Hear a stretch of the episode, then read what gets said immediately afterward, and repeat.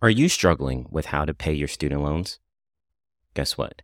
I'm going to give you a five step process today to go ahead and tell you how I created a plan to help me pay off my student loans early, right? Because nobody wants to wait late. So check this out. The very first thing that you need to do is identify all your student loans. Okay. I was just helping somebody a couple weeks ago and they're like, Oh, I think I have all these student loans. And I was like, Do you have any private student loans? They're like, Oh, yeah, I did take one from a bank.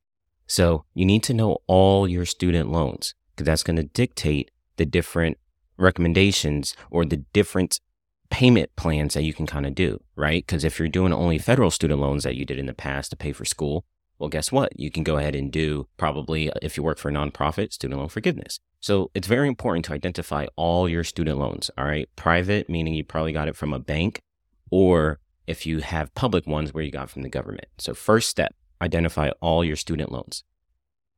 Number two, get you an Excel sheet. All right. Especially if you work in pharmacy or in healthcare, I'm sure you're probably tired of Excel sheets, data analysis, and all that stuff. But get you an Excel sheet. All right. List out every single loan you have with the different interest rates. So that way you can kind of keep track of all the different loans you have if you have multiple public student loans and if you have multiple private student loans. And the reason why you want to write down the interest rate is because if you're planning on doing a consolidation, you want to know is that actually beneficial for me? What if all my interest rates are super low and if I consolidate it, it makes it a little bit higher because I only have one interest rate that's really high. For example, let's say most of your student loans are like 3% interest, but you have one private student loan that's maybe 6%. And then if you were to consolidate everything together, it'll make it like four or five probably not the best decision, right? So that's something where you definitely want to know the different loan amounts that you have and also the interest rate. And number three, this is always the most important part budgeting. I know you don't want to hear it. I know you don't want to think about it, but you have to have to budget.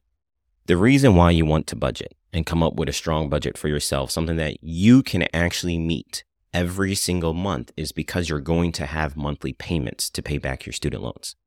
So if you know for a fact I can contribute maybe $600 and that's the maximum you can contribute, or if that's the minimum, that can help determine a different payment plan that's best for you, right? It's all about what you can contribute and how much you can contribute. So that's something that you definitely want to do. And if you're struggling with coming up with a budget, I have plenty of tips to help you with that. So please feel free to sign up at tinyurl.com slash capsule RX services today. And you can go ahead and sign up for the wealth cons- consultation and I'll definitely walk you through my process on how to budget. Okay. I've been doing this for a long time. When I was in undergrad, I was able to travel to like Paris, LA, and New Orleans all in the same year. All right making barely any money. All right, making like fifteen to maybe seventeen dollars an hour, and I I did that all with budgeting, and I was very strict to my budget, and I made it happen because I always wanted to travel outside the country. I always wanted to go to LA. I always wanted to visit New Orleans. So you can too. And if you're listening to this, you're probably working in more of a professional setting, so you're probably making more than fifteen to sixteen dollars an hour. And so really, it's going to come down to budgeting. How much money can you allocate towards your student loans every single month? So that's something I can definitely help you with if you're struggling. I got a lot of tips for it. Definitely message me or just DM me. Honestly, you can go on Instagram at new underscore capsrx podcast, follow us and DM me, and I can definitely share you, share you some of my budgeting tips and secrets. Number four, you got a dream. Okay. And the reason why this is important is because you need to assess where do you see yourself in the future? Because the student loan payment process is really about what goals do you have for yourself?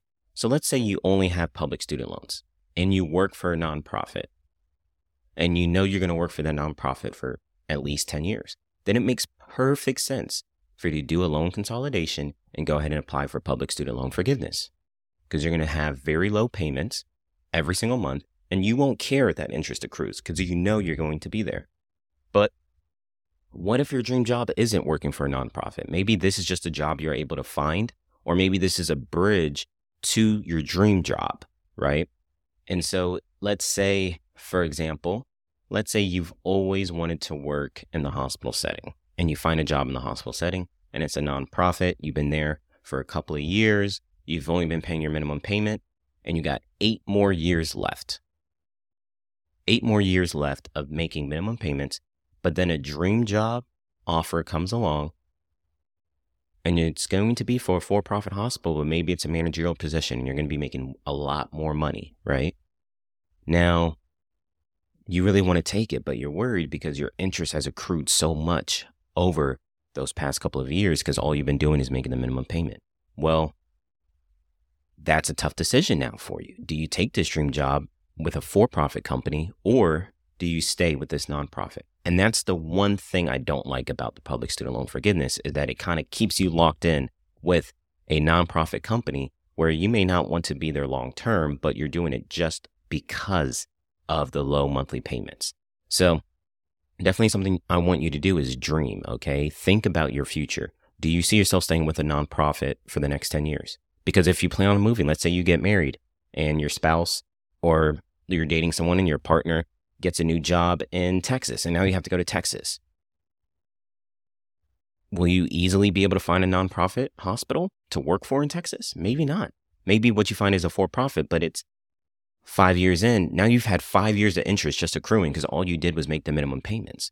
So that's why it's important to really determine what is the best process for you.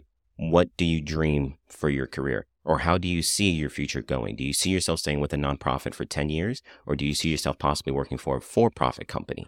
So if you know, hey, I love this place, I want to work here for the rest of my life, and it's a nonprofit company, then it, to me, it's almost like a no brainer just due to public student loan forgiveness. You'll probably have minimum payments. It can be very, very low. It's probably like nothing to you, depending on how much money you're making as a professional.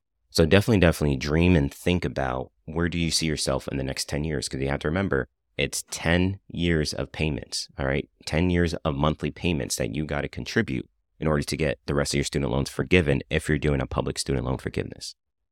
And last but not least, this might be the toughest one. If it's not budgeting, it's always number five. It's executing the plan. Okay.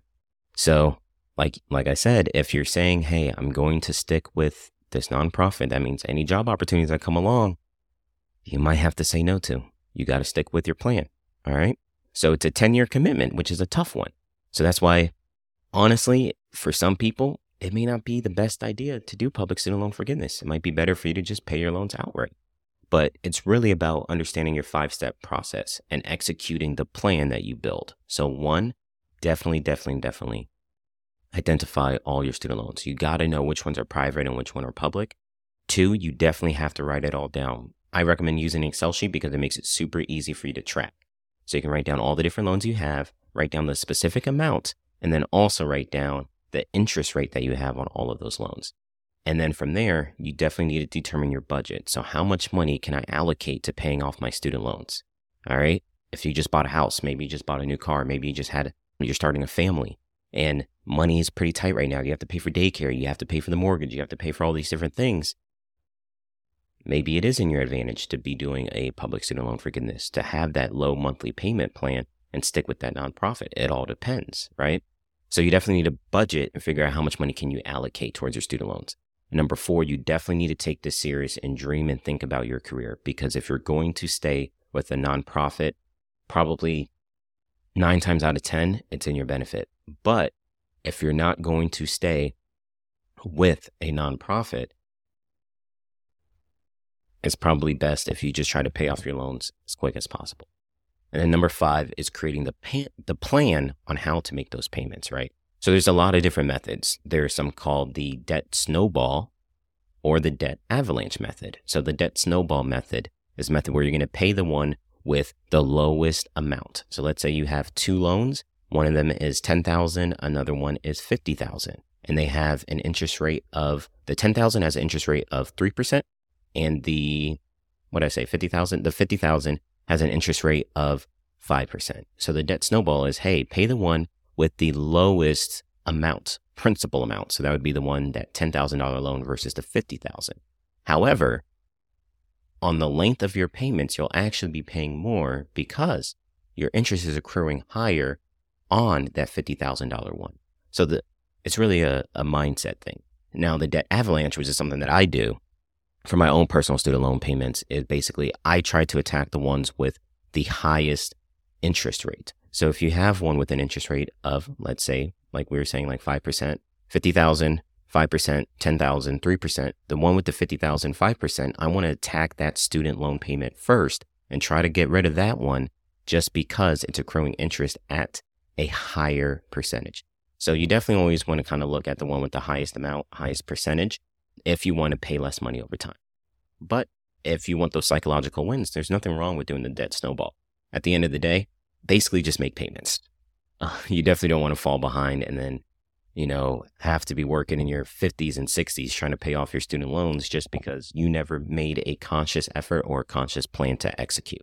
So that's a five step process that you can go ahead and implement now to go ahead and pay off your student loans early and basically be debt free. And if you have any questions or you need any help with any of the steps in this process, in this five step process, please, I encourage you to reach out.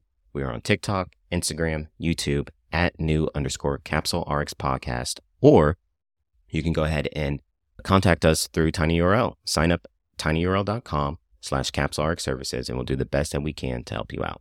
All right. Thank you so much, guys. I hope you enjoyed today's Finance Friday episode. Like I said, if you need any help, you know where to find us. Thank you. Appreciate all the love and support. And definitely, definitely, definitely, I encourage you to do this now. Whether you're a resident, whether you're a student, it doesn't matter start building the plan now. Because if you know what decisions you're going to make, it's going to make your life so much easier in the future. So it doesn't matter what stage you are, whether you're a student, whether you're working as a professional, whether you're in your postgraduate year training, it doesn't matter. Okay. Identify your student loans, write them all down with the interest rate, definitely create a budget, think about your career and how you plan the next 10 years of your life kind of going, and then last but not least, definitely create a plan and make sure you execute and implement that plan to go ahead and be debt free as soon as possible. Thank you guys.